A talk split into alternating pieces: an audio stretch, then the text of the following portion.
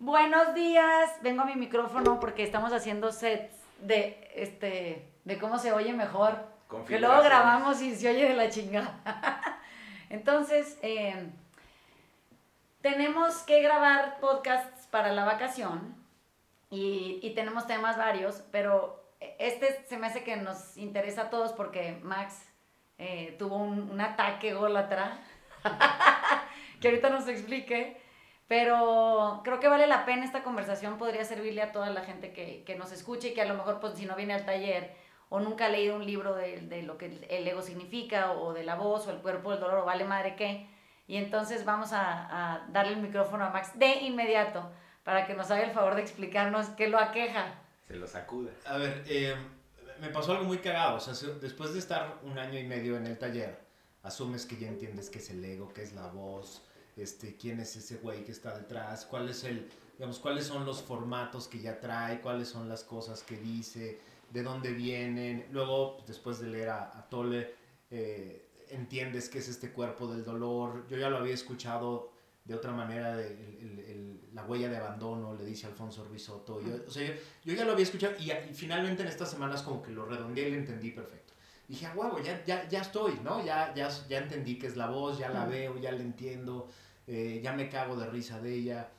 Todas aquellas cosas que me torturaban de chamaco ya no me torturan hoy, me cago de risa, ¿no? O sea, desde pinche gordito, pinche chaparro y etcétera. O sea, a mí, me, por ejemplo, me pegaba muy cabrón que la gente me criticara de algo que hago, ¿no? Eh, o que me dijeran deshonesto. Había como va.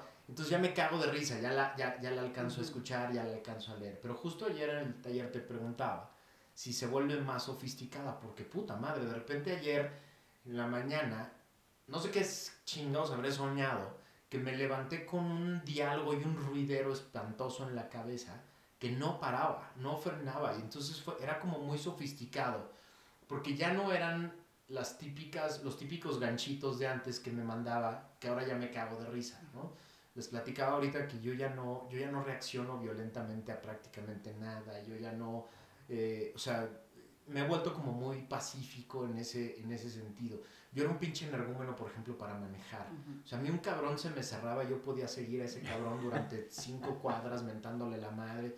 Ahora me cago de O sea, esas, todo ese tipo de cosas como muy banales me cago ya de risa.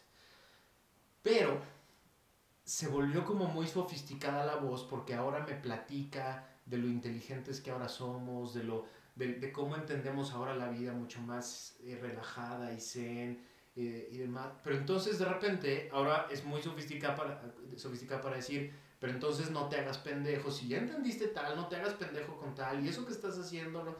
Y entonces ayer fue un pinche diálogo hasta que, o sea, tuve que salirme a caminar, luego hacer un chingo, me puse mis guantes de box y le puse una chinga a mi saco, y hasta que no respiré, de pronto fue que me, que me eché para atrás. Entonces la, la pregunta del millón era, ¿cuándo chingados es la voz sola? Digamos, eso creo que me la, la, la, la tengo entendida. ¿Y cuándo soy yo viéndola? ¿Y cuándo es la inteligencia simplemente asumiendo un aha moment? Algo que, te, alguna revelación y cuando ese aha moment rápido se transforma en otra vez el diálogo solito de la voz. O sea, porque según yo ya, ya había logrado encontrar cuando en el aha moment había ciertas revelaciones, conexiones mentales y alguna decisión. Y, y en qué momento ya no es eso y ya se convierte en un diálogo con el de la voz solita entre, entre ella y, uh -huh. y ella misma. Lo que pasa es que cuando eh, en el taller el, tema del ego es vasto. Si se acuerdan cuando empezaron las, las clases del, del, módulo 1, nos tardamos como unas 10 sesiones en, en, explicar a vastedad lo que un ego significa. Cuando no tienes idea que tienes un ego, pues es como muy fascinante que, que te, te, das cuenta que, es, que existe esa voz en tu cabeza, que son diálogos o monólogos o conferencias de prensa o, o, una tripartita y es la misma voz haciendo la multiplicidad de sonidos, ¿no? Y tú estás siempre siendo el observador o el testigo, eh, de preferencia imparcial, de lo que la voz hace, ¿no? O, o, o, manifiesta. Pero Cuando lo descubres dices, no, no mames, está cabrón, qué emoción. Entonces yo no soy un objeto resentido, no tengo problema con nadie, soy muy aceptante, soy compasivo. Y siempre mi observación cuando terminamos de, de ver las clases del ego es que tiene que tener cuidado con, con, lo virtuoso que se puede volver porque pues él también toma la clase. Eso quiere decir que él viene y entiende que existe y, y, de pronto dice, bueno, pero si ya me cacharon, yo necesito un truco, porque pues, no puede ser que nomás así me extingan luego, luego y luego un día ya. Entonces pasa que en el, en el afán del ego, por parecer más inteligente para ser más aceptado, o por pasar desapercibido para ver si logra lo que quiere conseguir, de pronto eh, sofistica su diálogo en lugar de apendejarlo, que es lo que haríamos nosotros con un cuerpo de dolor para caber en cualquier grupo, es apendejar la conversación. El ego la sofistica y entonces accesa a un nivel aparente de conciencia más, más a toda madre o más, más profunda o mucho más capacitada y entonces compite contra sí mismo en su versión anterior. Tú sigues siendo el testigo de esa competencia, ¿no? Entonces la voz, eh, que es involuntaria y es repetitiva, regresa con ideas, mismas ideas, nada más que más, aparentemente más sofisticadas. Eso quiere decir que las, las vuelve eh, mucho más profundas, así las quiere eh, hacer parecer. En el fondo es la misma insatisfacción y la misma inseguridad o la misma necesidad por pertenecer o ser aceptado, validado, reconocido. Y entonces para obtener respeto de una mejor manera, eh, accesa a un nivel de conciencia superior que se parece al del ser. No es porque no se, no se siente igual. La, la, en los aha moments lo que te hacen es volverte muy humilde. Eso quiere decir que un aha moment lo que, lo que logra contigo es arrodillarte y rendirte ante una realidad apabullante de una vida enorme que te dice no eres nadie y entre más rápido lo asumas, mejor vas a avanzar, más feliz vas a ser, más aceptante te vas a volver del momento presente. El ego no tiene humildad, eh, la, la finge, y entonces de pronto parece que se vuelve humilde, pero en la cabeza, esa es la racionalización, es como la sobreexplicación, la justificación, la, la, la aparente comprensión profunda que, es, que hacen cuando ustedes hablan de lo que les pasa desde un lugar que parece muy iluminado, o sea, como muy responsable, como que lo asumen propio, como que dicen, ya entendí, mira Vanessa, a mí lo que me pasa. Ese es el ego hablando otra vez, pues. Entonces, cuando la quietud aparece, que viene de rendirse eh, y, y, se ancla en nosotros, sentimos primero un golpe de absoluta felicidad que, que viene de sabernos no importantes y que, y que la verdad es que nada es en contra nuestra, entonces podemos respirar. Y la segunda viene de, de cuando tú de rodillas estás pidiendo que te quiten la arrogancia de golatra de encima. O sea, que por favor te dejen respirar con, con ligereza para poder sentir lo que el, el, ser, que en, el término, en términos del taller, pues para que sea más comprensible, es el alma que habita el cuerpo, está tratando de traducir en palabras. No lo que piensas, porque nosotros estamos habituados a que, así nos explicaron la inteligencia, nos dijeron, para que tú seas una persona muy inteligente, tú tienes que pensar mucho y luego decir todo lo que estás pensando. Pero tiene que sonar en un tren iluminado, o sea, no puedes nada más ir y, y, aventar un palabrerío de pura pendejada y, luego decir que porque pensaste tú entonces ya eres muy inteligente. normalmente estamos pensando puras pendejadas hasta que el ego se entera que lo cachas y dice, bueno, las pendejadas que estoy pensando ahora las voy a volver un poquito más eh, elaboradas o complicaditas o voy a usar eh, términos que suenen más eh, elegantes o voy a adquirir nuevo vocabulario. Entonces, así como nuestro diccionario emocional se vuelve amplio en términos del alma, pues el diccionario emocional del ego también. Y entonces de pronto usa un, un palabrerío que se ve como muy revelador, pues es que en realidad es el mismo ego hablando de sí mismo. Cuando tú te alivianas, que en teoría podríamos aliviarnos todos, pero pues no, no lo estamos logrando, nosotros lo que queremos es tocar sensibilidad real, o sea, eh, pero la sensibilidad real usa bien poquitas palabras. Es muy simple, es muy ligera, es muy liviana, no pesa, no es densa. Entonces nosotros creemos que cuando entendemos algo, lo tenemos que volver intenso. Ya sabes, como que hay que sofisticarlo bien cabrón para que en el momento en el que nuestras palabras suenen a terapia, o suenen a libro, o suenen a dogma, pues entonces ya yo aparento ser una persona mucho más inteligente. Es que la gente muy inteligente es muy simple. ¿Por qué? Porque se parece al alma que la habita. Es, es sí, no, ya lo había pensado, igual y tienes razón, eso no lo había considerado, lo voy a poner en práctica. O sea, siempre está puesta como para mejorar y aprender y, y, aligerarse. insisto, simplificarlo. Eso es lo que queremos encontrar en nosotros. Sí, mi, mi, mi introducción al ego virtuoso fue, fue tal cual ese. Este, yo me, me acuerdo que ya había identificado a la voz y dije, bueno, pues el propósito de la vida es, es servir. Este, y pues así en el, en el, en el idioma del, del, taller, servir es acompañar en silencio. Este, y entonces pues yo me, me, me di a la tarea de, de tratar de servir a aquellos que están cerca de mí. Pero resulta que yo los quería servir como yo quería. Y, este, y yo quería este, un poco ponerme ahí a huevo. Y como tú dices, hablando muchísimo. Y, este, y, me, y me, me di cuenta en ese momento, y, y, hoy lo veo y sí, pinche vergüenza, cabrón.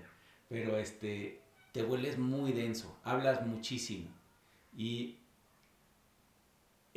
te ataca la misma insatisfacción cuando no tienes el resultado que quieres, que es otra vez que es validación, amor, este, pero desde ahora de, que desde el lado del, del, ego virtuoso, ya no por estar armando pedo, pero por tratar de ayudar, pero como tú quieres. A, mí me pasó ayer que, o sea, mi primera reacción fue de mucho coraje, de soy un pendejo, llevo año y medio aprendiendo esto y no he aprendido nada. O sea, sentí como como si fuera un pinche retroceso gigantesco de, pues no aprendí ni madre, o sea, ahí sigue, ahí sigue la voz, sigo dialogando, no puedo salirme, no puedo... Y de repente el aha moment fue cuando algo en mi cabeza dijo, nada es importante, nada es tan importante como crees. Ni tú eres tan importante, ni todas las decisiones son de vida o muerte, ni, es más, ninguna decisión lo es. Nada de lo que está pasando afuera es nuevo, este, nada es de vida o muerte, el país no se va a caer, tu familia no se va a caer. O sea, de repente algo en mi cabeza hizo como un clic ahí, como muy, como muy trascendente, como muy de paz, de, güey, bájale de huevos, cabrón. O sea, no estás tomando hoy las decisiones más importantes de tu vida sin las cuales todo... Y entonces como que se bajó mucho ese coraje de, eres un pendejo, no has avanzado nada, no has aprendido nada después de todas las clases del taller y todas las pendejadas este, que, que, que, ya supuestamente echaste a un, a un, lado y todas las veces que Vanessa te explicó este pedo, este, no entendía nada. Ese coraje de pronto empezó a bajar, a bajar, o sea, conforme respiraba y respiraba decía, pero ¿y qué chingados? O sea, pues es parte de la chamba, es parte del proceso, así es, así funciona. Y entonces por eso te preguntaba si se vuelve más sofisticado, la respuesta es que sí, se vuelve más sofisticado. Entonces supongo que pues el reto es permanente, ¿no? Es simplificar. Entonces, imagínate que tú, en ese ejemplo que acabas de poner, entonces la voz te dice, qué bien vas, no mames, wow tú, es increíble, ¿no? Y luego te dice, eres un pendejo, no has avanzado nada. Y de pronto hay una tercera sensación, no es una voz, que te dice, no está pasando nada. Esa es la presencia del ser. Esa es la quietud a la que hoy puedes accesar en, conferencia tripartita, nada más que esa voz interna, la del alma, no es una voz, es una sensibilidad desarrollada, no conversa con la otra. Si entiendes que es como una voz en off que simplemente te dice no está pasando nada? Te lo dice a ti.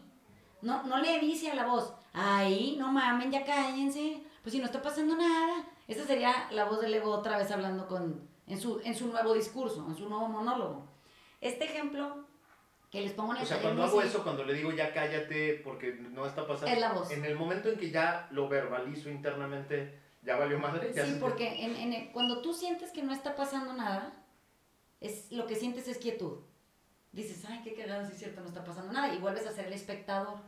Cuando la voz escucha y dice, ¡Ah!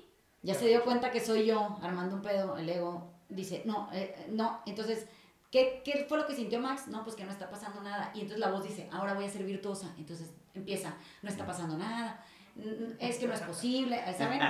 Pero aquí mi punto, en cuanto la voz se vuelve discursiva, es el ego. En cuanto la voz crea un discurso a partir de un momento de revelación, es el ego tomando el, el, el, evento, digamos que... Secuestrando el... Lo, ajá, lo secuestra, se lo roba y dice, esto es mío. Porque el ego es como el de, el de Lazy Town, que todo es mío, es mía, es mía, es mía, así se ve, ¿no? Entonces, cuando nosotros, eh, les voy a poner un ejemplo de un pay de almendra, que siempre lo pongo en el taller y que sí es muy revelador. Tú tienes a lo mejor meses trabajando en tu bienestar y estás eh, haciendo lo que tienes que hacer de forma física, eh, espiritual, mental y emocional y, y, todo muy bien, ¿no? Y entonces de repente te invitan a comer, no sé, a casa de Max y entonces en casa de Max hacen un pay de almendra que solo lo hacen en casa de Max, que, que es una cosa que siempre que quieres ir, casi que sugieres que si por favor te lo hacen. Bueno, entonces llegas a casa de Max y está el pay de almendra, efectivamente. Y entonces la voz de tu cabeza empieza con un discurso que, es, que es engrasante, o sea, porque siempre les digo que, que, se los van a coger de todas maneras, no es que el primo te soba como para que no andes batallando. Entonces de repente te dicen, no, ¿sabes qué? Tú vas súper bien, o sea, qué increíble, tu fuerza de voluntad ha sido asombrosa durante todo este discurso, ¿se fijan? Y entonces yo creo que sí, qué bueno que te hicieron el padre. Aparte las almendras son grasa sana, y entonces, pues ya sabes que aquí en esta casa usan monk fruit y no sé qué. Muy bien. Entonces, de repente te estás cortando el pedazo de pie. La misma voz está intenciando ahí y te dice, ay, qué delgadito, pues no mames. O sea, pues qué mal educada, pero aparte ya viniste hasta acá, te hicieron una, un pie para ti sola, pues deberías de, así agradece con el tamaño de la rebanada. Entonces te lo sirves, te lo comes y te sigue engrasando, qué bueno muy bien, mira, aparte antes te hubieras comido, no sé, unos chocorroles y unos pingüinos y pues ahorita tu premio es un pay de almendra y que no sé qué, está la voz y tú andas confiado, ¿no? En que, en que eres tú. De pronto te sugiere la misma voz, sírvete otra rebanada. O sea, pues si se te antoja, pues no te castigues de esa manera, qué bárbaro, Vanessa, es el colmo. Tú también, no seas rígida, este, ¿cómo es posible que, que aparte estés batallando, ve nomás, ya pesas 49 kilos, quién sabe qué chingadera, ¿no? De repente tú, muy confiado, porque estás siendo sobado, ¿verdad? Para ser golpeado inmediatamente después, te cortas otra rebanada de pay. En cuanto le das la primer tragada, porque la cucharada te lo metes a la boca, lo tragas y te dice, cerdo, pinche cerdo no tienes fuerza de voluntad, yo sabía, eres una mierda, ¿ves? ¿Cómo es posible que tienes tanto tiempo trabajando en mejorar y ahora vienes y te tragas la mitad del pay? Entonces, pues de pronto antes eso te hubiera perturbado porque tú crees que eres tú, tú crees que eso eres tú. Bueno, hoy que eres el tercero en Discordia porque eres el observador, dices, puta, qué cagada la pinche voz, ¿no? ya me está castigando por el pay que primero me echa porros para que me coma. Nos debería de dar risa porque ya para estas alturas lo único que yo quisiera es que desarrolláramos sentido del humor para poder escuchar la voz. O sea que es como estar viendo en el afuera a una persona enloquecida comportándose de esa manera, digamos como se comporta la voz, que se, se echa porras, pero luego es detractor de sí mismo, pero luego se castiga, pero luego se premia. Y tú eres el señor que está a la par y diciendo qué, qué fantástica situación está que puedo observar. Cuando nosotros nos fusionamos con la voz, que es donde eh, surge el cuerpo del dolor, que es lo que decíamos en la conversación pasada, nosotros empezamos a pensar que a, quien nos perturba el discurso es a nosotros. No, yo soy yo, soy la presencia que me habita, que vive en el cuerpo que traigo puesto. Yo no soy la voz de mi cabeza, la voz de mi cabeza está en el afuera. Es, un, es una construcción histórica del, del recurso humano no tiene nada que ver con la individualidad o con el alma o con nuestra permanencia en, el ser, en el mundo. Tiene que ver con cómo hay una domesticación universal que a todos nos dice las mismas cosas. Y menos es tu conciencia, como lo dijeron en, algún momento. Porque la conciencia no está en la cabeza, la conciencia está en el pecho, donde te tocas cuando dices, ay, yo soy Vanessa y te pones la mano en el pecho, eh, ahí vives tú. Tú no vives en tu cabeza. Tú cuando dices, hola, buenas tardes, soy Max, te tocas la cabeza y luego haces como que ya llegué. Mm, es, verías a una persona hacer eso y dirías, ay, qué, qué raro, dijo soy Max y se tocó la cabeza.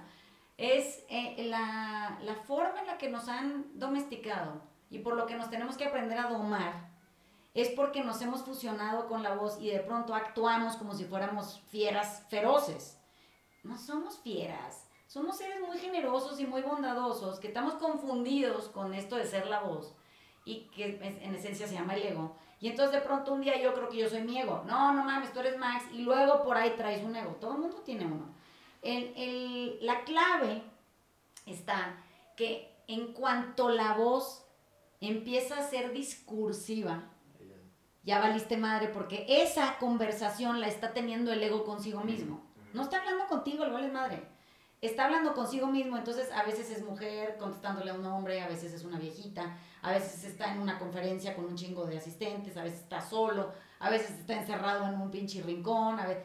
Es, es, variable, no tiene, no tiene ningún sentido más que observarla porque les daría risa que estamos viviendo en esa precariedad de insensibilidad y desconexión, es lo que pasa. La, la, imagen que me viene a la cabeza, nada más pensando esto, es en todas las películas, bueno, no en todas, pero muchas cuando, cuando tienes un, un conflicto, te sale el angelito y te sale el diablito. Y, y, como que esencialmente, si lo haces bien, el, el, angelito triunfa sobre el diablito. Pero últimamente, como lo entiendo hoy, es, son, son dos de lo mismo. Y, y el, el, el, espectador es el del medio, viendo cómo el discurso entre el de los cuernitos contra el del Lalo este, se va dando. Entonces, sí, sí creo que, por lo menos en mi caso, entre más hablo internamente conmigo, más perdido sé que estoy. Y, lo, que, lo que he podido poder, eh, lo que he podido empezar a hacer es simplemente silenciar el discurso, no, no, no callarlo, no, lo aceptas y lo dejas pasar. Entonces, este, dejas de, de, pelear contra, contra toda esa narrativa que tienes en la cabeza y se vuelve mucho más silencioso. Pero lo otro que también pasa y me sigue pasando es que te ataca en todos los momentos y especialmente cuando no estás, este, no estás preparado o estás distraído. Entonces, sí, veo que es una labor de, de, una vida. Eh, sí se hace más fácil, pero de que en la noche te, te agarra el hámster, este, pues sí, no, no, no he llegado todavía donde no visita. Es que ahí está la clave, ¿no? a los que somos de, educación católica, eh, este o sea, toda la teoría católica viene de las teorías de San Agustín y de Tomás de Aquino, que justo decían, esa vocecita es tu conciencia, ¿no? Y entonces, pero, pero, más lo más cabrón es, no solo es tu conciencia, en el momento en que la escuchas, tú tienes que escoger entre el bien y el mal, ¿no? O sea, no solo la escuchas, no solo te torturas, sino que eventualmente le tienes que poner adjetivos calificativos al discurso de uno y otro y decir, esto es lo bueno, lo justo, lo virtuoso, y esto es lo malo, lo feo, lo pecaminoso, etc. ¿no? Y entonces tú tienes que escoger en ese diálogo. O sea, ahorita que estabas diciendo esto, pues, me doy cuenta que así estoy educado yo. O sea, yo escucho el diálogo y entonces siento como esta necesidad automática de ponerle adjetivos calificativos a uno y a otro. Y entonces ahora lo virtuoso tiene una cara nueva, tiene una cara diferente, tiene tiene, tiene, es, más sofisticada, es más zen, ¿no? es más budista, es más lo que tú quieras. Y entonces se ve mejor, ¿no? Ya no es tan materialista, ya no es tan el éxito, la chingada. Y entonces el, el ego me estaba convenciendo de, ves, güey, ya evolucionamos, cabrón. O sea, pero entonces de todos modos... ¿Cómo hemos avanzado? ¿Cómo hemos avanzado? No mames, ¿no? Y entonces, o sea, cuando, cuando me, justo me pasa lo mismo que, que decías ahorita, cuando, cuando más me me frustro, que yo creo que es lo que me pasó ayer, es cuando ese diálogo es tan sofisticado que no tengo capacidad de decir, este es el bueno y este es el malo. Antes era muy fácil, era muy evidente. O sea, la separación entre el diálogo, o sea, cuando es poco virtuoso el ego y cuando tú eres muy pendejo, eh, el diálogo es muy sencillo de calificar ya esto es clarísimamente malo, esto es clarísimamente bueno. Entiendo ahora que conforme se va sofisticando, puta, el ponerle bueno, o sea, no mames, ¿cuál de los dos es bueno? Y entonces yo creo que esa fue la angustia que me entró, que, que, que ya es tan sofisticado, que ya no tengo esa capacidad san agustina y aquiniana de decir virtuoso y pecaminoso, virtuoso y malo, ¿no? ya no le puedo poner adjetivos y ahí es cuando me entra la angustia. Y entonces ahorita lo conecto con esto que decías ayer. No se hagan pendejos, siguen creyendo que todavía pueden utilizar esos criterios. Cachitos de lo que yo les digo, cachitos de sus criterios anteriores. Y justo creo que es eso, ¿no? O sea, en, lugar de, en lugar de hacer esto que dices, silenciarla simplemente, ahora el truco que quiero hacer es ponerle los mismos adjetivos pero un diálogo más sofisticado ya no se puede. No se porque puede. todo parece bueno y entonces y, y, y, y, se ve contradictorio. Y entonces digo, puta madre, si las dos son buenas, entonces ya valí madre, ¿cuál decido? ¿no? Es que ustedes todavía creen que existe el bien y el mal. Ah, exactamente. O sea, todavía tienen la noción esa de que hay conductas que se avalan como propias del bien y conductas que se avalan como propias del mal, cuando en realidad tú nunca vas a saber qué es bien y qué es mal, porque eso no depende de ti, sino de que puedas vivir una historia completa y luego regresar 100 años después a hacer una evaluación. Y, no solo bien y mal, sino unas, las que, las que están mal, te llevan a la chingada. O sea, la tomas una vez y te llevan a la chingada. Que eso sería imposible de, de, de, poder considerar en el momento presente porque tú no tienes proyección hacia el futuro ni aunque intentes. No hay, no hay ningún ningún gramaje que se pueda ir a rectificar a ningún lugar que diga tantos gramos de mal te llevan a esta cantidad de toneladas de consecuencias con cargas imposibles de, de soportar. pero más, más interesante aún, eh, pienso que ayer les decía en, en la clase de las 5, que es de la buena vida, era la carpeta 1, decía, es que nosotros... Ajá, esa la, puede, la pueden, pero es que es más difícil, te voy a decir por qué. Porque tú, ustedes han asociado, y yo así me consideraba hasta que un, día como que le entendí otro, a otro asunto, yo creía que ser feliz era poder eh, conseguir lo que yo quería de acuerdo a lo que la voz necesitaba. Y entonces yo, cuando lo obtenía, entonces yo estaba feliz. Y luego me di cuenta que yo nunca obtenía nada porque al final la voz era la que se llevaba todos los premios de las chingas y, y yo, yo nada más pagaba con el cuerpo del dolor o sea, no, no, no tenía ningún beneficio. Entonces empecé a entender que ser feliz eh, viene de estar quieto y estar quieto viene de tomar la decisión de rendirme o resistirme. Entonces yo no decido ser feliz, yo decido rendirme o resistirme. No decido otra cosa. Todo el día tengo que decidir o me rindo ante el momento presente con lo que contiene o me resisto a ser feliz, eso quiere decir me resisto al momento presente y peleo con él, porque a mí no me parece lo que me trajo. Cuando, cuando tú existes como tu ser, o sea, cuando tu ego ya no perturba tanto en, tomar decisiones y, opinar de ellas y no sé qué, opinar del todo, tú estás puesto en un momento presente, en, en esto que solo se contiene en el aquí y en el ahora, y ahí tienes que escoger rendirte y trabajar con eso, o resistirte y pelear con ello. Cuando tú peleas, peleas desde la voz. Eso quiere decir que quien se resiste constantemente al momento presente es el ego. Y dice, no estoy de acuerdo, a mí no me parece, esto está mal, yo no considero que esto sea conveniente. Yo estudié, fui, vine, puse, quité, viví y, y entonces yo sí sé, porque yo tengo las credenciales para mostrar capacidad. Y el otro que no hizo, vivió, estudió, no sé qué, es un pendejo. Entonces imagínate cuántas veces en el día el ego que cree que estudia a pesar de ti, te dice a ti que tú no has sido él, que eres un pendejo. O sea que sí, sí encuentra la dicotomía, sencillísima, en donde él te dice a ti, tú no eres yo. Tú eres un pendejo, yo soy muy capaz. si eso lo hace en el interior de ti, imagínate que no hace en el afuera. Bueno, entonces cuando tú quieres ser feliz, tú te rindes a tener una voz eternamente, te rindes a convivir con ella, te rindes a aceptarla tal cual es, no quererla cambiar para nada, te rindes a no llevarla a terapia, te rindes a amarla incondicionalmente porque es lo que es. Y entonces yo, amando a la voz, eso quiere decir en aceptación absoluta de su esencia per se, como me la dieron y así está, me construyo en autonomía, eso quiere decir me construyo sin la voz, habiendo eh, entendido que la voz me acompaña hasta la muerte. Entonces, cuando yo no puedo entender que somos dos, somos dos. En, mi vida soy yo y mi voz. Somos dos. No soy yo en unidad con la voz. No es cierto eso.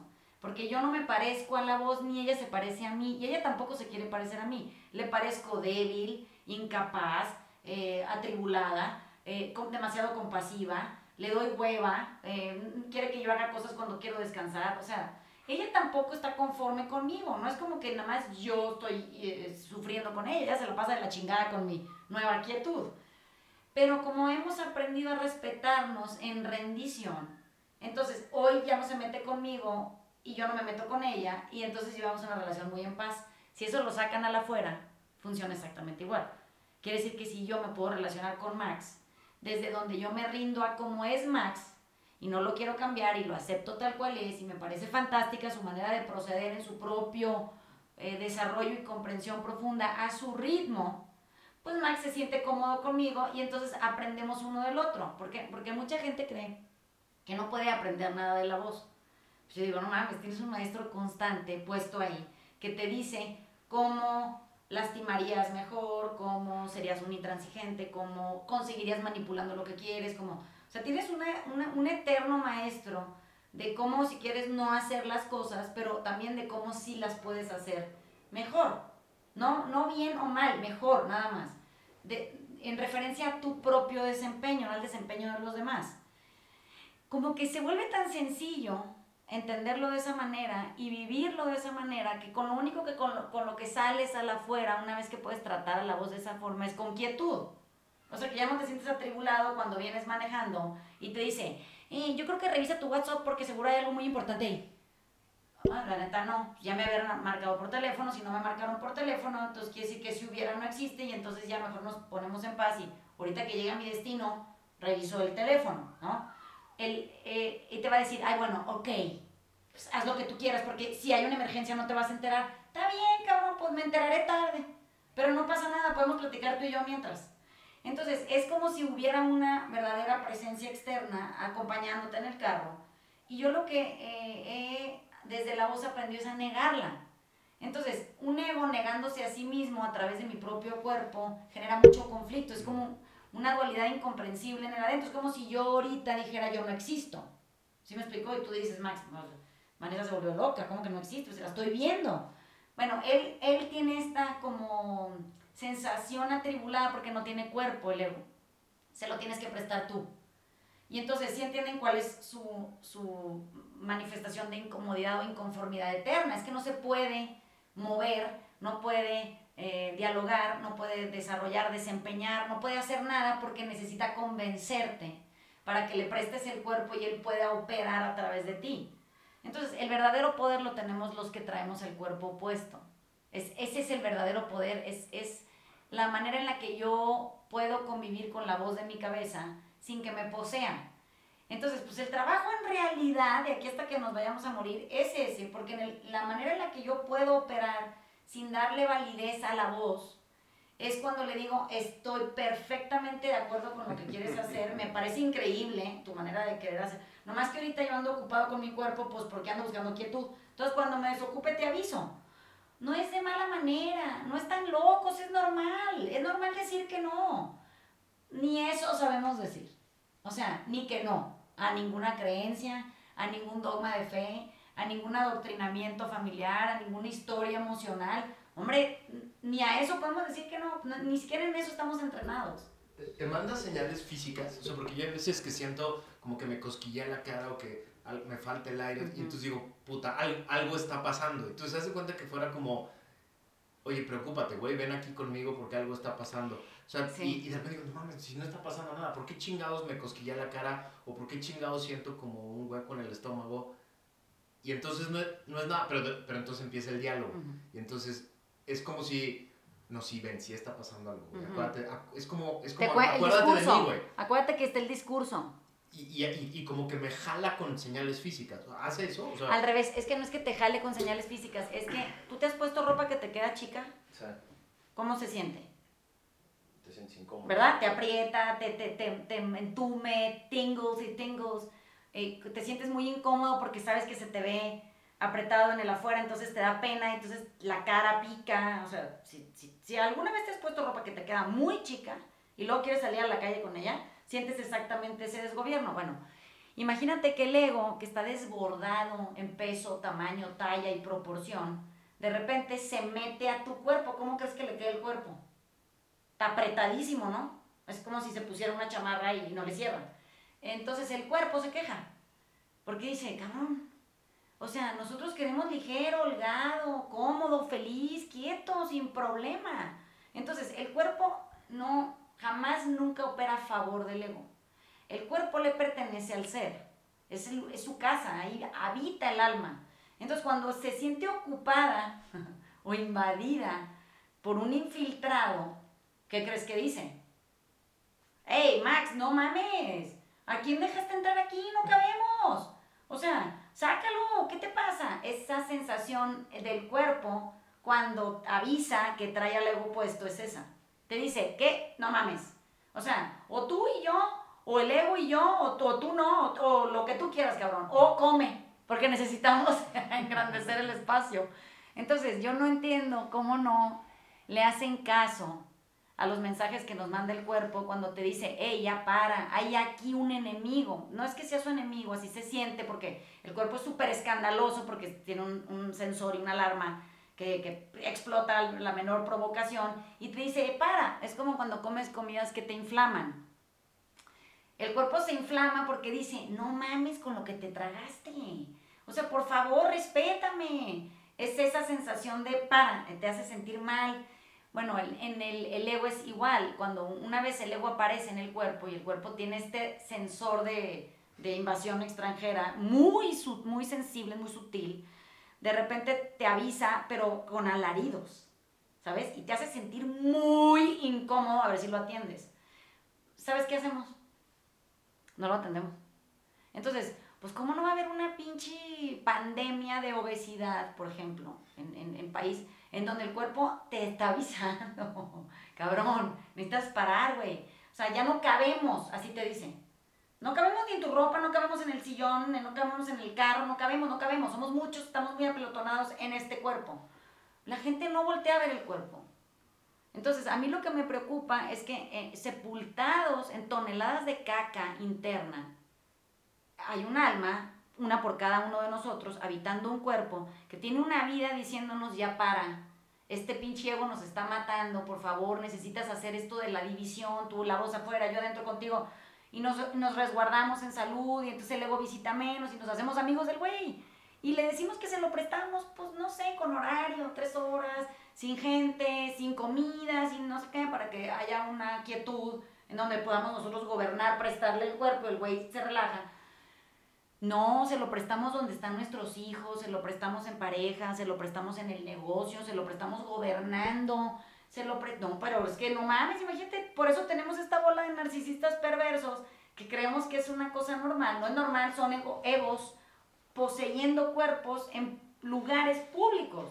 Es peligrosísimo.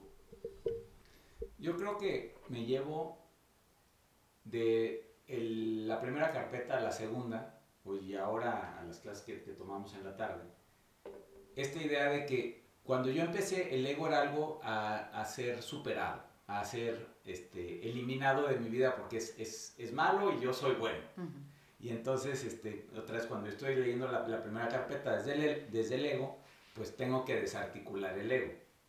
Pero lo que pasa es, es, esta otra cosa que tú dices, Max, que es, se vuelve bien sutil y el ego aprende y entiendo hoy que el ego no es algo que, que, superar, es algo con lo que tienes que aceptar que existe y aprendes a vivir con eso. Y lo platicamos el otro día que me decías que, que veías al tuyo de lejos y, y Eckhart también dice esto todo el tiempo, ¿no? que tú deberías de observar, observar al observador y que eso te, te trae al presente. Entonces, en esa aceptación simplemente eh, ves las cosas, este, las observas, eh, las puedes hasta, hasta describir conforme van pasando y no tienes que desarticular tu ego, simplemente atiéndelo en, en lugares este, propicios para, para eso. Quizá el, el problema con, con, estas como sensaciones físicas es la confusión que a mí me generaban de algo malo está pasando, algo malo estoy haciendo. O sea, lo que me pasaba normal, lo que me pasa todavía hoy es cuando me cosquilla la cara o siento como algo que me oprime en el pecho o el hoyo en el estómago, mi, mi, reacción natural es algo estoy haciendo mal, yo.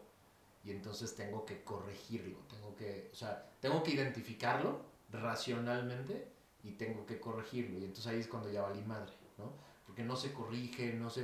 O sea, lo que me doy cuenta es cuando simplemente me ocupo en otra cosa, respiro tranquilo, me, me clavo en hacer alguna cosa, solito la, el cosquillo de la cara se va, solito la presión del pecho se va, etc. El pedo es cuando me enfoco en eso y quiero identificar qué es lo que lo está provocando, pero lo quiero identificar racionalmente. Ahí es cuando ya valió madre porque se queda el día entero, ¿no? Y se magnifica y entonces me desespero porque no lo encuentro y entonces este, la cara sigue cosquillando y entonces qué chingados es, seguro es algo malo que estoy haciendo, algo que no estoy haciendo, etcétera, ¿no? Ese es el pinche diálogo que a mí me, que a mí me genera mucho conflicto de pronto que luego se combina con este juicio permanente que tengo de mí mismo, ¿no? O sea, porque de ahí luego, luego brinca el juicio de eso. Pero todo es la voz, Tanto tiempo que llevas en este Es el pay de almendra, pues. Exacto. Es el... es el pay de almendra, es lo mismo. Entonces, cuando... Creo que para que eh, el quien nos escucha pueda volverlo muy sencillo, es que tenga, entiendan, nada más de manera muy básica, que el cuerpo nos pertenece a, a las almas que los habitamos. Es, es del alma el cuerpo, es, es, su vehículo. Es, el cuerpo lo tenemos para experimentar humanidad, lo tenemos para amar, sentir quietud, sentirnos libres, eh, vivir en amor. Para eso sirve el cuerpo. Es, el alma sin cuerpo no podría desempeñar. O sea, sería como un ente etéreo flotando en la magnificencia del espacio. El ser eh, es muy celoso del cuerpo. Dice, no me lo puedes quitar porque si me lo quitas o me lo jodes, yo, yo dejo de experimentar humanidad y nos extinguimos. Un, alma sin cuerpo está muerta. Entonces, cuando el ego viene y pelea porque quiere al cuerpo, eh, el alma se siente muy atribulada y entonces se asusta y como es muy cándida eh, y es muy generosa, dice, bueno, te lo presto. O sea, pero nada más, más poquito, ¿ok? Y entonces la voz dice, ah, o sea, el cuerpo es de ella, sí, ah, pues vamos a fingir ser ella está bien fácil. Entonces finge ser la voz, finge ser el alma a través de la voz, y entonces de repente trae este discurso ahora muy iluminado, que es el que hablabas al principio, en donde te convence de que tú tienes un problema real y en tu cabeza se manifiesta eso a través del discurso eterno, de una narrativa complejísima de por qué tú sí eres la voz. Bueno, pero es la técnica más antigua de un pinche ego para convencerte a ti de que tú eres él. O sea, te dice, mira, tú eres yo, ya nos viste, entonces como que no puedes cambiar de, pronombre personal cada que te dé tu chingada gana. Yo digo, no, no, no somos nosotros tú. ¿Sí me explico? Como que, o sea, no, eso ni siquiera en una frase sonaría bien. Solo cuando haces alusión al pensamiento eh, traducido en, cosas que se pueden leer o, o escuchar, es cuando haces esta eh, cosa tan evidente, porque pues, a la hora que lo ves escrito dices como que tú somos nosotros, o sea, ¿qué es eso? Está, está mal, esto hay que corregirlo, te lo regresarían si fuera tarea. Te dirían, esto no, esto no sirve, esto está mal hecho. Bueno, es, es que nosotros todavía, las almas que nunca se perturban en la vida real, son, son profundamente generosas, eh, nunca logran decir que no, porque siempre están pensando en no lastimar al otro. Por eso somos tan buenos seres humanos, los humanos. hay una paradoja aquí como muy interesante, ¿no? Que es conforme vas trabajando en ti, vas generando nuevo, nueva, nuevas capacidades de entender al ego, pues tu cuerpo del dolor se va volviendo más sofisticado, ¿no? Eh, y entonces hay que aprender a verlo, ¿no? O sea, hay que aprender a ver que se... Porque si no trabajas en él, simplemente es un cuerpo del dolor chiquito, este pedorro, pero pues, que jode, pero que jode porque, porque no está trabajado. Pero la paradoja interesante es que conforme vas aprendiendo, leyendo, tomando cursos del taller, ese cuerpo del dolor se vuelve sofisticado, complejo, este, inteligente, etc. Y entonces hay que tener la capacidad de no, o sea, hay que generar una capacidad humana de verlo, de verlo como es, ¿no? Y de entenderlo como es y de, y de poner espacio, ¿no? Poner espacio entre el ser real y ese cuerpo. Es que la técnica la, o la herramienta mm, aplicable siempre es la humildad. Entonces, entre más aprendes, más humilde te tienes que volver. Porque tienes que saber que entre más aprendes, el ego más sofisticado se vuelve, más arrogante se vuelve de una manera más sensible, aparentemente. Y entonces, o sea, no estoy loco, sí pasó eso. Sí entiendes que tienes que, eh, en cuanto sientas esa cosa que es tu inquietud con la que llegaste, tú tienes que subir tus dosis de humildad. Y, y, decir, no, pues ajá, es que... Y de quietud y de separación. Siempre, porque... O sea, la, dosis tiene que ser, o sea, ya no va a ser tan fácil. No, es cada vez más difícil. Por eso el trabajo se vuelve más intenso, más simple. Pero en lo, en lo simple que se vuelve, se vuelve más intenso, porque entonces tienes que estar a las vivas esperando la sofisticación de la novedad, a ver con qué va a salir la voz.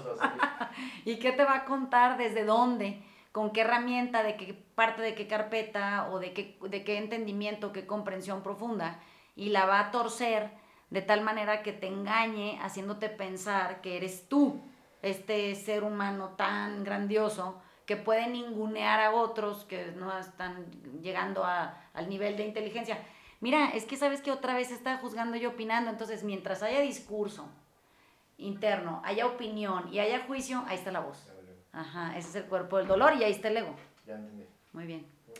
Les mandamos besos. Muchas gracias a todos por escucharnos. Si tienen dudas, por favor nos escriben y les hacemos un podcast de solución de dudas.